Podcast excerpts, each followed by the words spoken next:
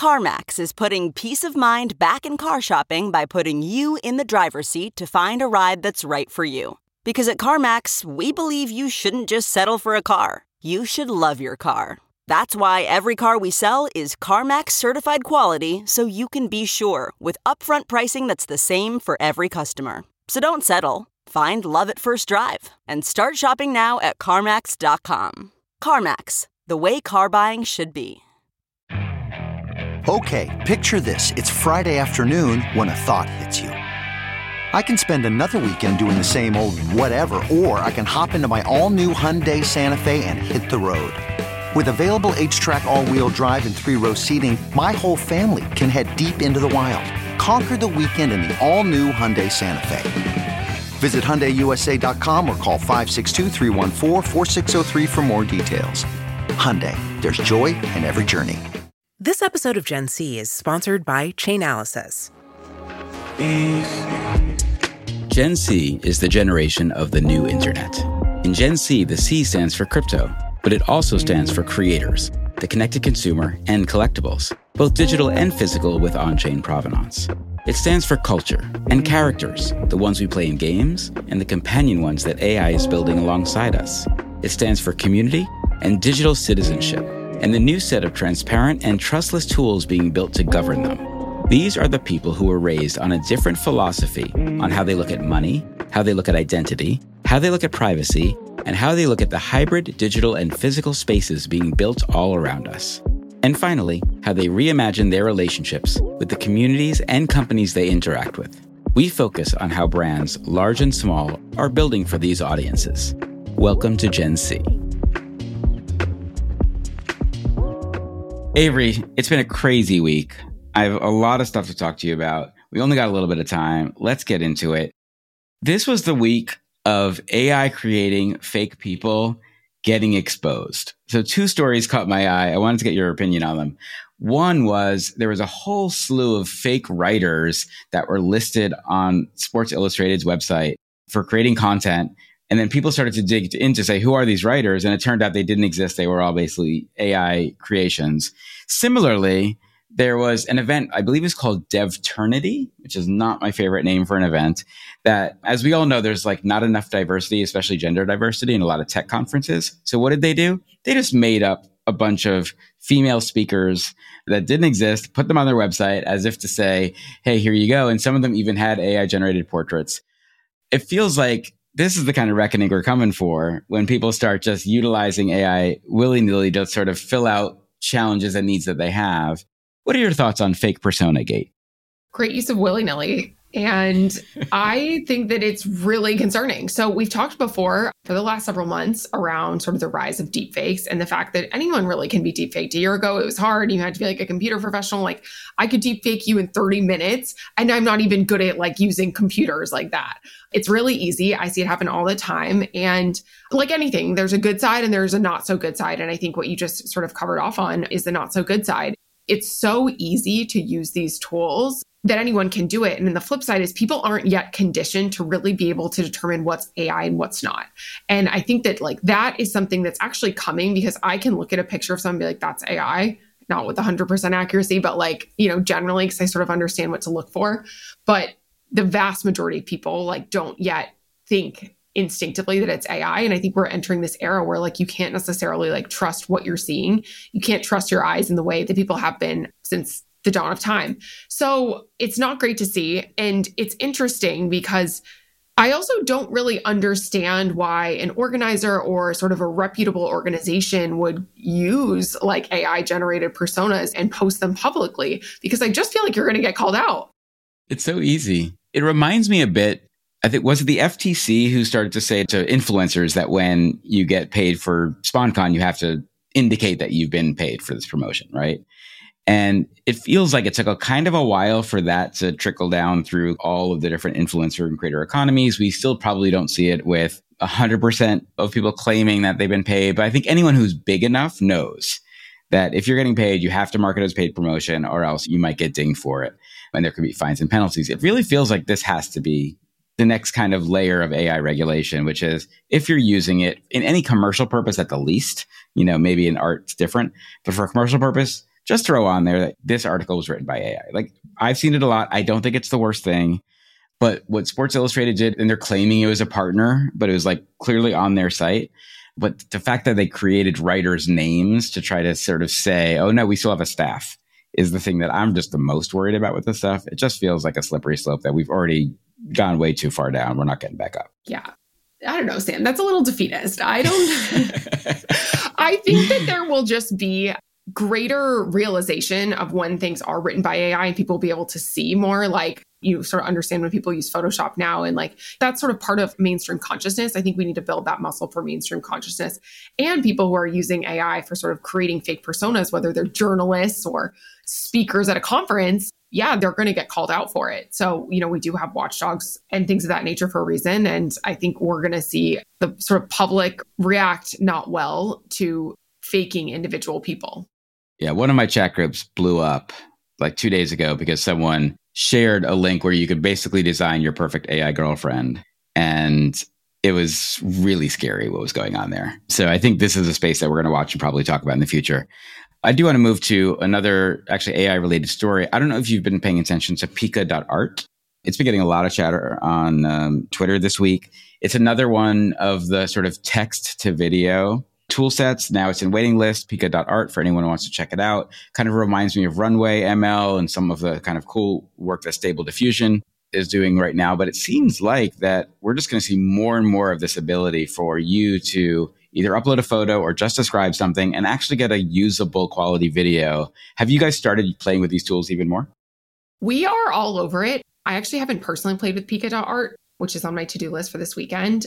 But yeah, I think I've mentioned this a little bit. We have a weekly challenge where we try a new sort of format of generative art, all things that are not client related, all sort of fun projects, kind of brainstormy.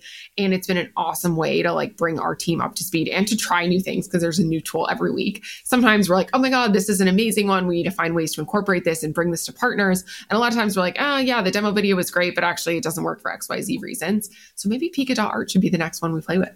If you can get past the wait list, you can try it. Final story, Avery, is you probably don't know this, but there is going to be a Dogecoin satellite in space. Ooh. So Doge 1 is getting closer to launch. It'll be the first satellite to launch in orbit through SpaceX, of course, because of Elon. And I believe Elon even tweeted about this a while ago. The entire satellite being put up into space is paid for in Dogecoin from the community.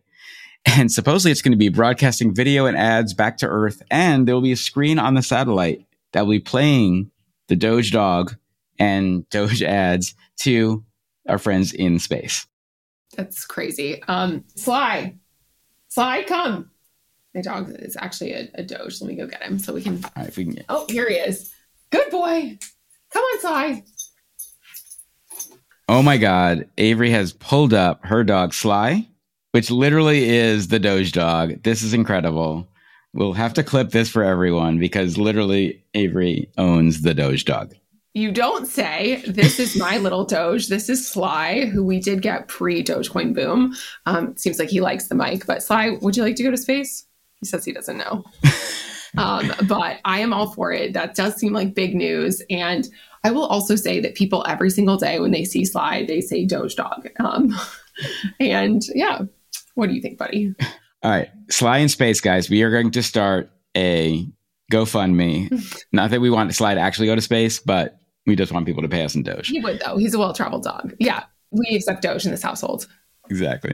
All right, Avery, after the break, we are going to be back. We have Mike Quigley, CMO of Niantic, coming. Niantic is the company behind some amazing games, the most famous being Pokemon Go, which was such a sensation years ago, still going strong. Really excited to hear Mike's take on AR, mixed reality, gaming, all things sort of phone. What do you think about the Apple Vision Pro and the Oculus 3? Going to be a good conversation right after the break. All right.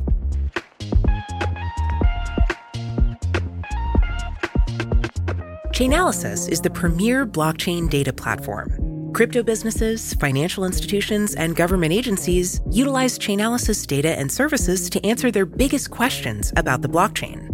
As regulators and policymakers work together to pass legislation that provides clarity for crypto businesses and protects consumers, they have the chance to do so with unparalleled data and research into the crypto ecosystem. Demystify cryptocurrency and gain greater visibility and insight by visiting chainalysis.com slash Gen C. All right, we are back. We are here with Mike Quigley. Mike is the CMO of Niantic. If you hadn't heard of Niantic, you're going to learn a lot right now, but I guarantee most of you have played a Niantic game or experience. I personally was a big Ingress fan way back in the day, which was one of the first kind of AR mobile games that was really a very passionate community that got people outside. Niantic is also very well known for Pokemon Go, amongst many other titles that we'll talk about and some newer releases that are just hitting the market now. But Mike, I would just love to know what got you to Niantic? What was your career arc? We always love to sort of understand how people got to today. Sure, no problem. Well, thank you, Sam and Avery, for having me on. I'm excited to be here. So thank you so much. Yeah, I mean, I won't bore you with all the details, but I'll say that I've had a blessed career and it continues to roll on. Early in my career, I was able to kind of find my my jam, my thing. I knew that communications and marketing and user insights and that sort of thing was kind of what I was naturally kind of good at and intellectually curious about.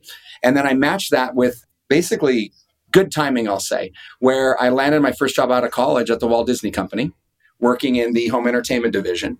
And from there on, I basically have stayed kind of within entertainment fields for my career. So to apply kind of the marketing discipline, but primarily focusing it on products and services that are focused on entertainment has kind of been, I would say, kind of a dream career, to be honest. I was at Disney for five years. I was at Electronic Arts for 11 years.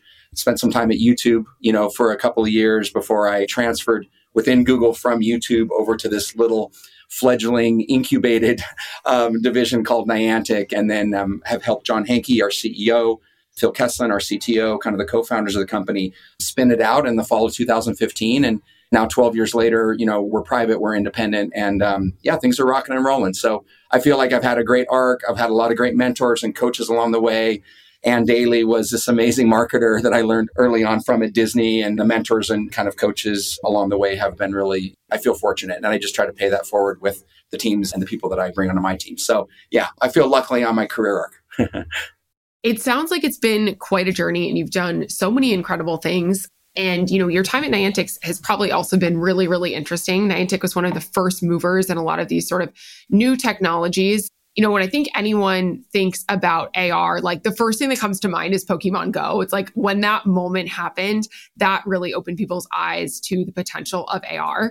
Can you share a little bit about the journey of Pokemon Go, like what the state of AR experiences are today? Because I know you guys have made a ton of progress since the world went in a total craze for it. yeah, absolutely. I appreciate Sam's kind of unprompted open around being an Ingress fan early on. I mentioned that time at Google briefly when we were incubating this. We had the support of the Google founders to give this thing a shot. You know, John Hanke, our CEO, had spent a lot of time on the geo side, you know, working in the Google Maps division, the geo division for almost 10 years as a PM. And then he led product under Marissa Mayer before she went to Yahoo. And then he ran the whole division with Brian McClendon who's also now with us here at Niantic. And before that, you know, John had a couple gaming startups. In fact, my connection with John is we went to business school together in the mid 90s. We always wanted to work together. It took us 20 years to, to have that opportunity, but Niantic, it's kind of a perfect if you think about John's life work, not to speak for him, but you know, he had this gaming curiosity, did a lot of early coding as when he was younger, and then kind of got this geo focus with uh, this company Keyhole that became basically Google Earth and was acquired by Google.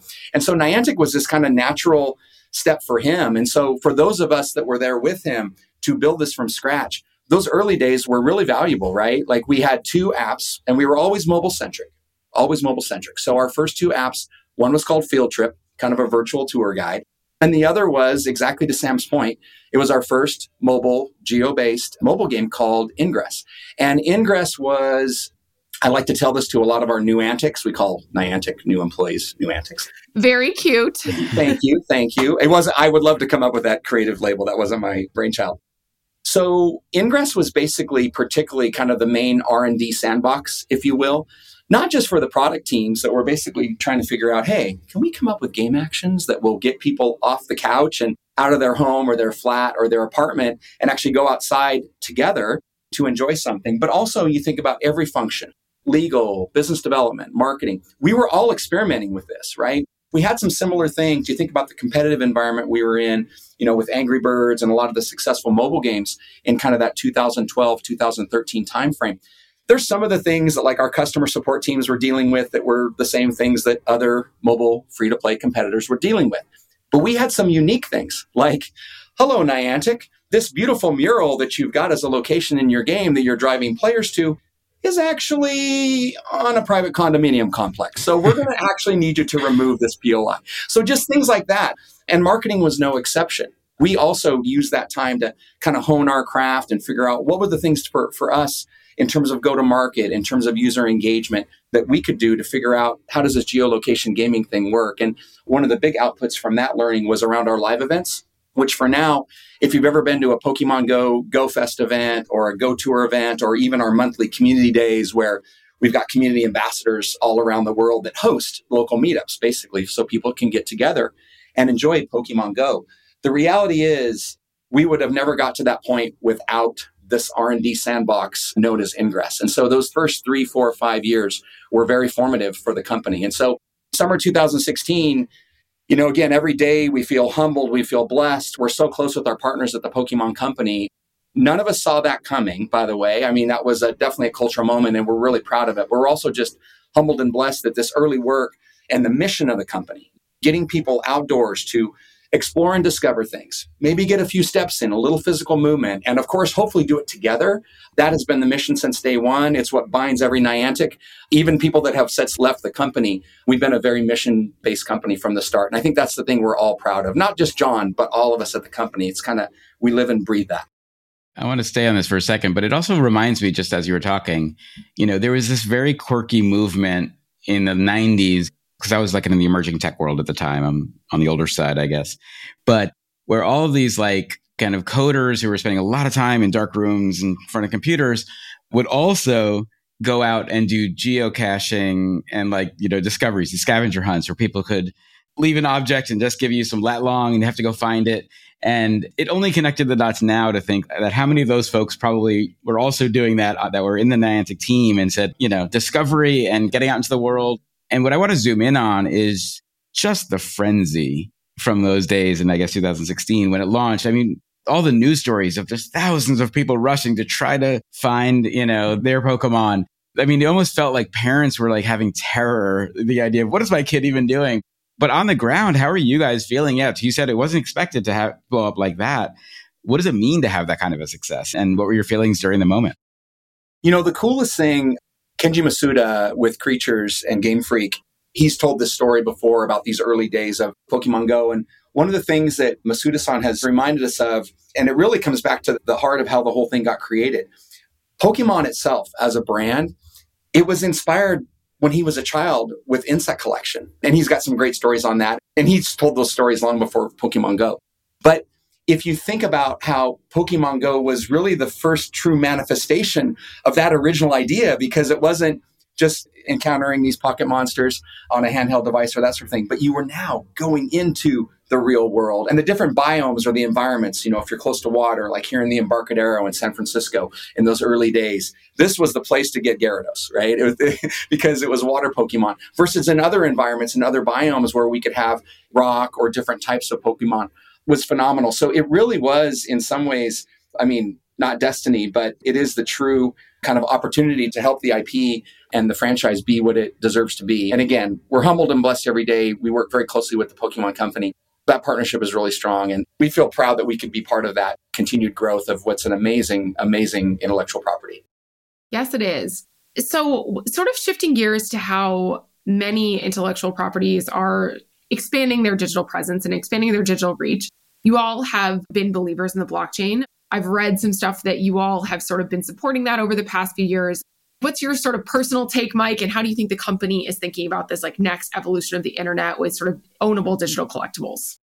I mean, generally speaking, we've been experimenting a lot in this area. We did some stuff at South by Southwest. We've done some other activations tied to a couple of our Ingress events where we would kind of test and iterate. I think generally we're fans of kind of the community use case, which I think is still kind of untapped. That notion of what can blockchain do to help bring communities together? And some of it might be for the classic, like peacocking with my friends because I've got this, you know, special, unique, you know, NFT or or I have this accomplishment that's been recognized and it's unique to me. But I think in a world where we see UGC user generated content exploding across so many platforms and worldwide and that sort of thing. I think blockchain, we feel it still plays an important role. I think it's still trying to find its way in terms of what is the thing that IP holders feel comfortable with, that gamers feel comfortable with in the gaming use case. So I think we're all, as an industry, we're still kind of finding our way, but we still think that it, has potential. But we're being cautious. Again, it's a lot more test and iterate, experiment, see what does and doesn't work. So we're slowly staying on that path. But it hasn't been a major focus for us I would acknowledge. And Mike, you know, post Pokemon Go, I believe you did some stuff with Marvel. You have a new game, Monster Hunter. You guys have now a bunch of titles. As we look to this future where the Oculus 3s is out now and the Apple Vision Pro is coming, and the idea of like mixed reality, which frankly was always my favorite reality, is like just more present for us. Where do you see kind of this idea of one, just like layering information, gameplay, art, all of the stuff on the world around us. What do you think that maybe brands or users may not be yet thinking about that makes it exciting to you? Sure. Yeah, I mean, there's two things that come to mind on that question, Sam. I mean, number one is a more Niantic specific answer, and then I can talk a little bit about the opportunity for brands and companies and even for consumers. From a Niantic perspective, you know, we probably look like a mobile free to play game publisher on the outside, but we have aspirations to get the AR tools, the Geo tools, the things that we build all of our games on. Monster Hunter Now, Pikmin Bloom, our partnership with Nintendo on that product. It's not really a game, it's more of a walking app, but it's very fun and delightful. If you haven't tried it, check it out. Of course, Ingress, of course, Pokemon Go. All of that is built on our, we call it Lightship. It's our Lightship platform. So that is kind of with Unity devs in mind. We've also got kind of a web based version on that. We acquired a company called 8th Wall, coming up on two years now that they've been part of the Niantic family. And so we're trying to also bring those tools over into web environments to make it, you know, not quite no code yet, but kind of much more easier and lightweight for web devs to leverage these capabilities. So my point is, is that maybe on the outside looking in, we look like a mobile free to play game publisher, but what we really want to do is enable third party developers or brands or companies to actually build the next Pokemon Go or to build the next kind of amazing experience. So for Niantic, that has always been part of kind of the the journey. You didn't hear about it in the early days because John and Phil and the team knew that we had to find some compelling use cases to see if anyone would want to use these tools. And obviously gaming has been a use case that we have really you know found. But we know that there's a lot of other opportunity. The other thing i'd say as it relates to niantic strategy you know we've been early on to this point you think about the things we announced, I believe it was over three years ago, we had a partnership with Qualcomm on reference design for things like head mounted devices and these types of things. And there's nothing I'm going to announce today around anything that we're doing specifically with Meta or Apple or anyone else. But safe to say that we're a player in that space. We think that our vision for kind of the what we call the AR map of the world is a very important one. John has gone on record, you know, multiple times, including when we officially launched Lightship three years ago in November, that we believe in open standards and that we want to be really inclusive and that sort of thing. So that's kind of who we are as a company. And so, yeah, I think we're going to have a role to play there. And it won't just be as as a content provider, of course, you know, people want to bring our games onto these systems and that sort of thing. And we'll have some things to announce soon on that front. But I think more importantly, we feel we have a responsibility to help you know those partners and those companies kind of bring this technology to life and so that's a good segue for kind of the you know from a brand or a company or even a user standpoint like what's to come i mean the opportunity to think about with your permission as a user for us as a company or other companies to overlay relevant information to you about where you are and the time that you're in and maybe the things that you're looking to do and the obvious examples are things like where can I get a good cup of coffee? You know, if I'm in downtown Paris or in Taipei City. But the fun, imaginative part of it is, well, what are other ways that you can bring your world to life? And I think we've got this use case in Pokemon Go that's kind of an obvious one, which is well, if I can, you know, have a little fun on my dog walk, or I can uh, incentivize my 14 year old who, uh, God bless them, you know, they're having fun on their console or their PC and, or, you know, that sort of thing on the couch. But hey, let's go outside. Let's go to the park. Let's capture a Pokemon or get into a four player Monster Hunter battle uh, with a couple other players. You know, that kind of stuff is also fun, but there's so many applications and things you can do when you think about digital objects, kind of the things that are important to people or that people choose that they want to engage with overlaid into the real world. It's kind of cool how the original business plan of the company is well positioned. I mean, that it's been over 12 years, 14 years actually, since the company was incubated in Google. And so that was the original idea is how do we marry that digital world with the physical world? And that's still at the heart of everything we do. So those are things that I think brands can get excited about. Because if you're a retailer like Target or you know you're a specialty shop or you know you can think about all sorts of different examples there's enterprise use cases that are also going to be very relevant it's really kind of mind-blowing and kind of overwhelming actually you know so you really do have to pause and think about okay what are the basics? What are the things that i can do that will really add value or bring joy or provide utility or efficiency or that sort of thing? And i think the answer is it's all of the above. It's just a matter of where do we want to start. And we've certainly started paving that road at least as it relates to gaming use cases for sure. I love that you just said bring joy because I think that that is something that we don't talk enough about outside of the holiday season where joy is very top of mind.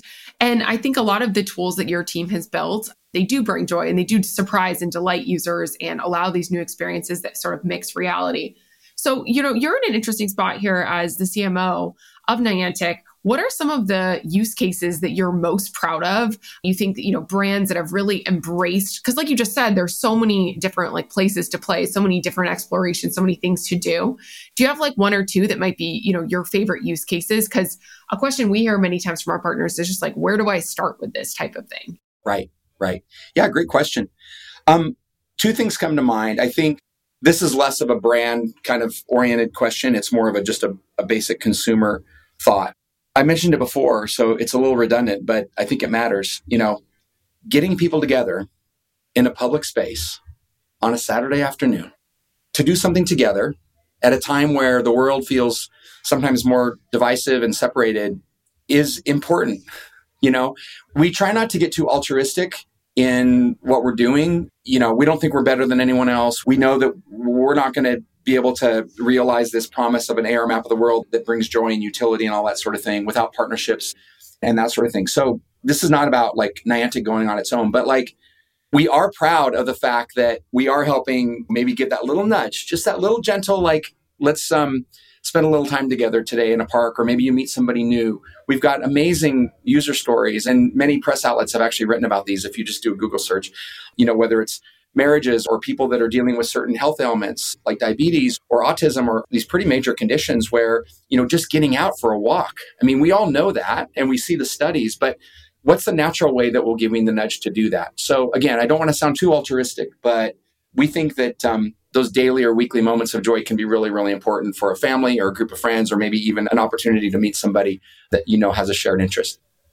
Shifting gears, the second thing I would say is we have had more so in Japan, but definitely globally, including here in the United States, we've had some amazing brand partnerships where we will try to find natural ways to integrate brands. Admittedly, brick and mortar retail was was kind of the place where we started because it was a natural fit. You know, you're out on a walk or you're trying to hatch an egg in Pokemon Go or you're trying to find, you know, a key creature or that sort of thing and where we will integrate, you know, a brand and their location, try to drive some footfall into their store. And we've got case studies, white papers you can see on our website on some of those success stories. But I think probably because of the kind of dense nature of a lot of the Japanese cities, particularly Tokyo, we've seen a lot of traction with a lot of brands over the years. And so I think that's a natural place to go. We have started to partner with CPG and other categories Amazon is a current big partner of ours. We're doing a lot with their Prime Gaming team, but just finding natural ways to marry our mission and then figure out what is a brand, you know, what are their goals or their KPIs and how can we, with our kind of unique set of games and capabilities, how can we help them? But that's the starting point of that. And I think as HMD, you know, head mounted displays and other kind of wearable computing starts to really take off, we're bummed that it keeps moving out the horizon, you know, I think as far as any kind of widespread adoption and mass market price points. But, you know, we all have to be patient. But we think we're well positioned to really, you know, help brands as that does start to happen. And I think our mobile centricity really makes us a natural fit for that because we can really help in a lot of different ways to a lot of different companies. So what you're really saying is Google Glass failed you. and it's going to come back better than ever, but it's not there yet. I used my R and D sandbox metaphor earlier. I, I was guessing about Ingress, but maybe you know this, Sam. We did a Google Glass integration with Fieldtrip, so yeah. um, I think it probably would not be in good form for me to say we failed or they failed or whatever. Although you know it's gone, but you know that learning is still important. It's all experiments, of course. Yeah. But anyway, I'm glad that we experimented in those early days because now we know more than we did. so, Mike, I wrote an article a couple years ago about digital twins, and you mentioned the AR map. I'm a big fan that one of the next big areas of search and discovery is going to be in the physical world around us, but through digital layers. And one of the stories I really loved and went deep in was, and I'm forgetting, I know it's one of the Asian cities that their airport has a full digital twin of the airport so that their engineers can look and they can say, oh, you know what, the HVAC is out in this specific gate or the population density is too much because a plane is delayed and it can automatically reroute another plane to a different gate, for example which makes me think about what does generative AI bring when you overlay it to the tool sets and lightship that you guys have? You know how are you thinking about generative ai affecting gameplay just you know living the world mapping the world? What's your thoughts on generative ai yeah, I mean, that's obviously a timely question, um, given the explosion of Gen AI, you know, these days, and just even the recent stuff that just happened with Microsoft and, you know, that team. I think that there's a couple things. Number one, we're doing a lot of hackathons and that sort of thing, both with our internal teams and also with bringing third party devs in. I think there's some stuff that's been published where we have shown some of the prototypes and the examples of using just kind of basic LLM models, training them with some you know basic task, and then with a um, kind of outdoor kind of use case in mind, using some of our both our geo and our AR tools. There's one I really loved it's kind of a little historical tour of the ferry building in San Francisco. Cool. Which is also where we're located. Iconic. It is, yes. And it's essentially the way that it got trained was you're in this location, there's already this information that we've captured in our database about the history of the ferry building and where you are and that sort of thing. But like the really simple, you know, lightweight thing that was done was we had it narrated by this salty old sea captain from like the late 1800s kind of thing. And so it brings information that's already in our POI database, our geo database. It brings it to life in a way that a static image or a caption or a title or a paragraph summary just, you know, it doesn't do it justice. When you hear it from you know, some Captain Ahab type of character coming to life, it's so much more engaging. And so that's like one really small example. It was a hackathon. It was like, I don't know, like four hours or something like that, where we kind of married a basic Gen AI model with some of our tools and capabilities. But those are the types of things that are coming. And now you think about, well, bringing your world to life, you know, again, with permission, if I have a digital twin that I want to take out with me to go on adventures or that sort of thing, I mean, it's pretty powerful. The second thing I'd say on the Gen AI side, and this is more practical from kind of a more marketing discipline perspective, is we're also doing a lot of test and iteration with regards to are there things we can do as it relates to asset production and copywriting and that sort of thing. And it, you still have to train it. It still has to be, you know, kind of right style and tone, on brand, and that sort of thing.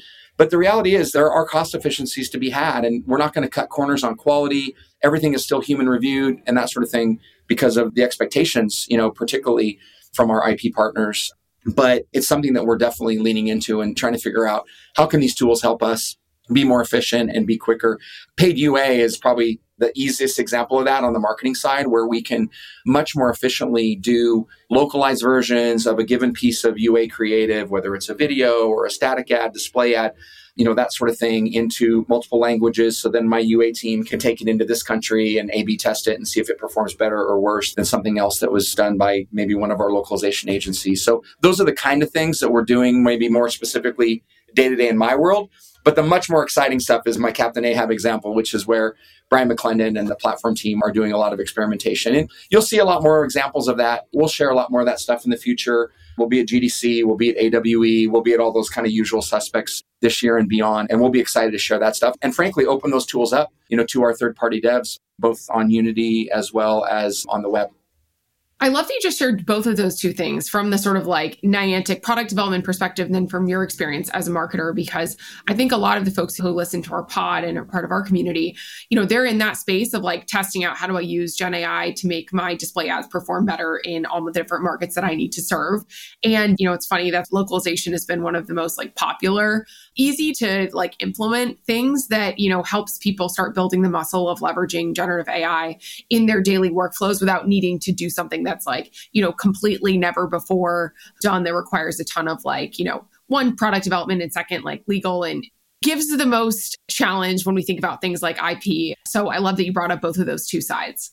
You also just talked a little bit about the developer conferences where you all spend time and where you all show up.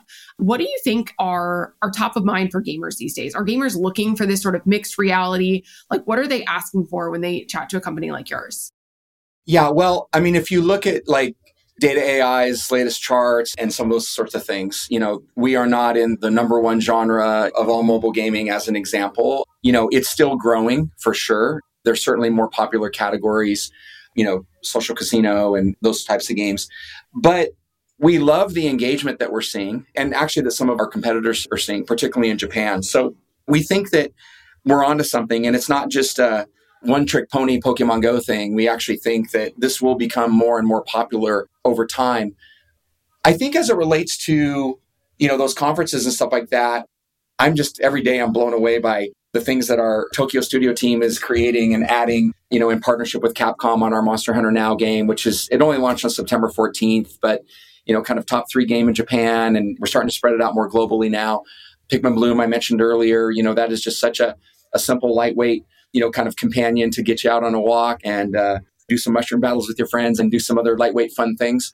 You know, our Pokemon Go studio here in the US is, you know, they're just AAA. And I've worked with some amazing creative teams, all of whom I love, you know, working with Will Wright at Maxis on Sims products with Lucy Bradshaw and Luke Bartlett and so many teams over the years, the DICE team in Sweden on Battlefield.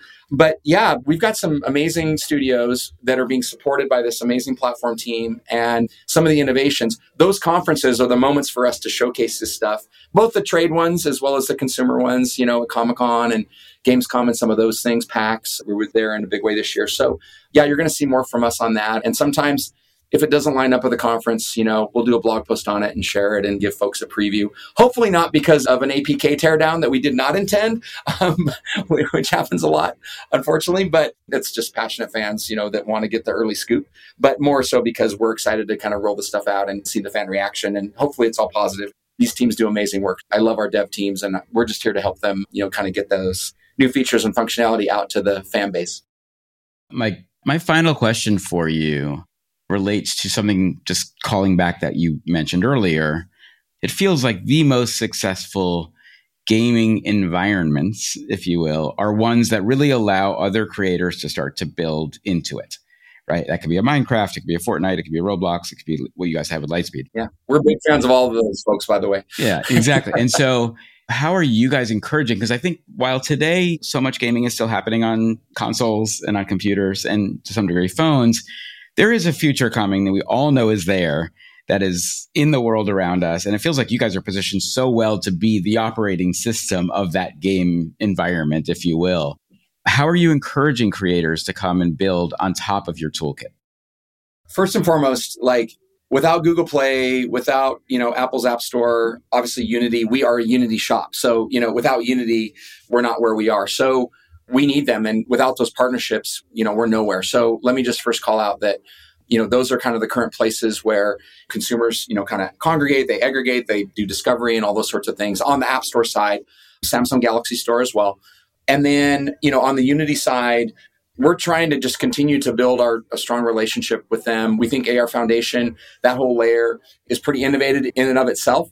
So we're trying to find the natural ways that our tools can be exposed to Unity developers in a more turnkey way, you know, versus having to, oh, I got to go over here and I got to go get this SDK from Niantic with Lightship and that sort of thing. You know, again, nothing to formally announce or anything, but we're very close with those folks. So I think part of the answer is definitely going to be, you know, I don't want to get into, oh, we're going to be the OS of, of mixed reality or anything. What I'll say is there are going to be several strategic partnerships that I think together we will help build this future. And again, we hope that it's one that's inclusive, that's open, that is dev friendly. You know, I mean, it's so hard right now to find audience, particularly in mobile. And so, you know, what are the things that we can do as a company to maybe help with that? It's right now not really our job, but what can we as a publisher, what can we do with consortium or other publishers to come together to figure out ways that game developers, particularly indies, you know, can find audience for their, you know, very creative and mind-blowing things that so many of these indies create every day. The other thing I'd say on that is like any disruptive technology, this disruption that's going to come in spatial computing as it relates to you know, more digital information out in the real world. I mentioned open, but the other word that comes with that is responsible. So you mentioned, I think, Avery, you know, working with our legal teams on Gen AI and that sort of thing. That's the other thing. Our general counsel, you know, David Fuller and his team, and you know, the different um, firms that we work with, yeah, we're trying to make sure that whatever we do is done in a responsible way. And again, with kind of a user first kind of mindset so that we're doing the right thing. We don't want anyone to feel like, you know, there's big brother stuff happening with your data as you're walking around the world. We're very careful about that stuff. And yeah, we like to not just think of ourselves, but I think our actions and behaviors show that we're very responsible and we're going to continue to, to be that way. Awesome. That's a nice sort of confident statement. And I know it's something that many folks are looking for from industry leaders. So, just as we sort of wrap up here, Mike, it's been so nice to have you on the pod and so nice to sort of hear your insights and your perspective. Putting on your CMO hat for a minute, what do you think brands should know about AR and sort of the coming connected future? You've hinted a little bit that you're not going to make an announcement, but it seems like you all are sort of working with the industry to make some big things happen. So, any advice or guidance you would give marketers who are trying to pay attention and understand what's coming next? Yeah, I mean, I think the main thing is reach out and engage with us. You know, we're here, we're a small company, so we can't get to everyone. We don't have like an army of salespeople and partners with every major agency. We have a lot of those connections and we're well networked. But yeah, I mean, a lot of it is, I think, some of these brands taking the initiative, you know, even to find us. I think that's one thing. Don't be shy. We're here. I will say there's a lot of the large, you know, CPG, luxury, travel. I mean, we have talked to a lot of the market leaders in those spaces about ways that they can use AR. And we're a member of the IAB. And so we'll attend things like the play fronts to help educate the market and educate brands that want to get, you know, in gaming or gaming adjacent or that sort of thing. I think that there's been a nice road paved by a lot of companies, including, you know, Epic with Fortnite, of course, with Roblox and other companies as well that have got some really great use cases to point to in terms of how brands can integrate, you know, with kind of the metaverse, if you like that term, or kind of gaming audiences. But as it relates to AR specifically, yeah, I think we're going to continue to try to do a good job of sharing kind of our use cases, our white papers, the things that we see working for other brands. I mentioned the Japanese success stories that we've had and how do those translate into a market like Germany or France or Taiwan or South Korea. So we're going to do our job on that. But a lot of it is because we're small is you know if you want to learn more you know reach out. We're here and um, we'd love to help educate. Love that. So reach out to niantic. Exactly. Kinda. Yeah. Yeah. Yeah. Amazing. Mike thank you giving your time. So generous. Really loved your insights your wisdom. Frankly your just experience in this world is like more than most people have. So i think it's just been really wonderful to hear what you guys are building and why it's important. I think people still don't realize how big Pokemon Go is today amongst all the other titles you have. And I think you guys have just have been crushing it and have positioned yourself so well for the future. So it was really just a pleasure to speak with you. Thank you so much. Really appreciate you all having me on. Thanks, Mike. Thanks, Mike. Take care, y'all. Bye bye. I feel like that was maybe our first AR focused guest and couldn't have thought of a better person than Mike. Yeah, Mike was great. I love what Niantic is doing. I've been playing with their systems now for over a decade. As we mentioned, Ingress. It's a very complex game and it takes a lot of time. Not for the weak. there is a passionate audience of people who still play that game. But I've always loved AR. I've always think mixed reality is the real unlock over virtual reality. So that was really smart and wonderful. And I'm really glad we had him and his perspective. I love that we're also just branching out to so many different categories that all relate to each other, Avery. So that's been really fun with you. Awesome. Well, Sam, it's interesting to sort of see the evolution of Gen C. And, you know, listeners, thank you for being with us. Thank you, some of you all, for sharing your Spotify wrapped, which is amazing. Shout out to some of our favorite folks who took the time to share that they listen to Gen C every week. And we will catch you all next week. Thanks a lot, Gen C.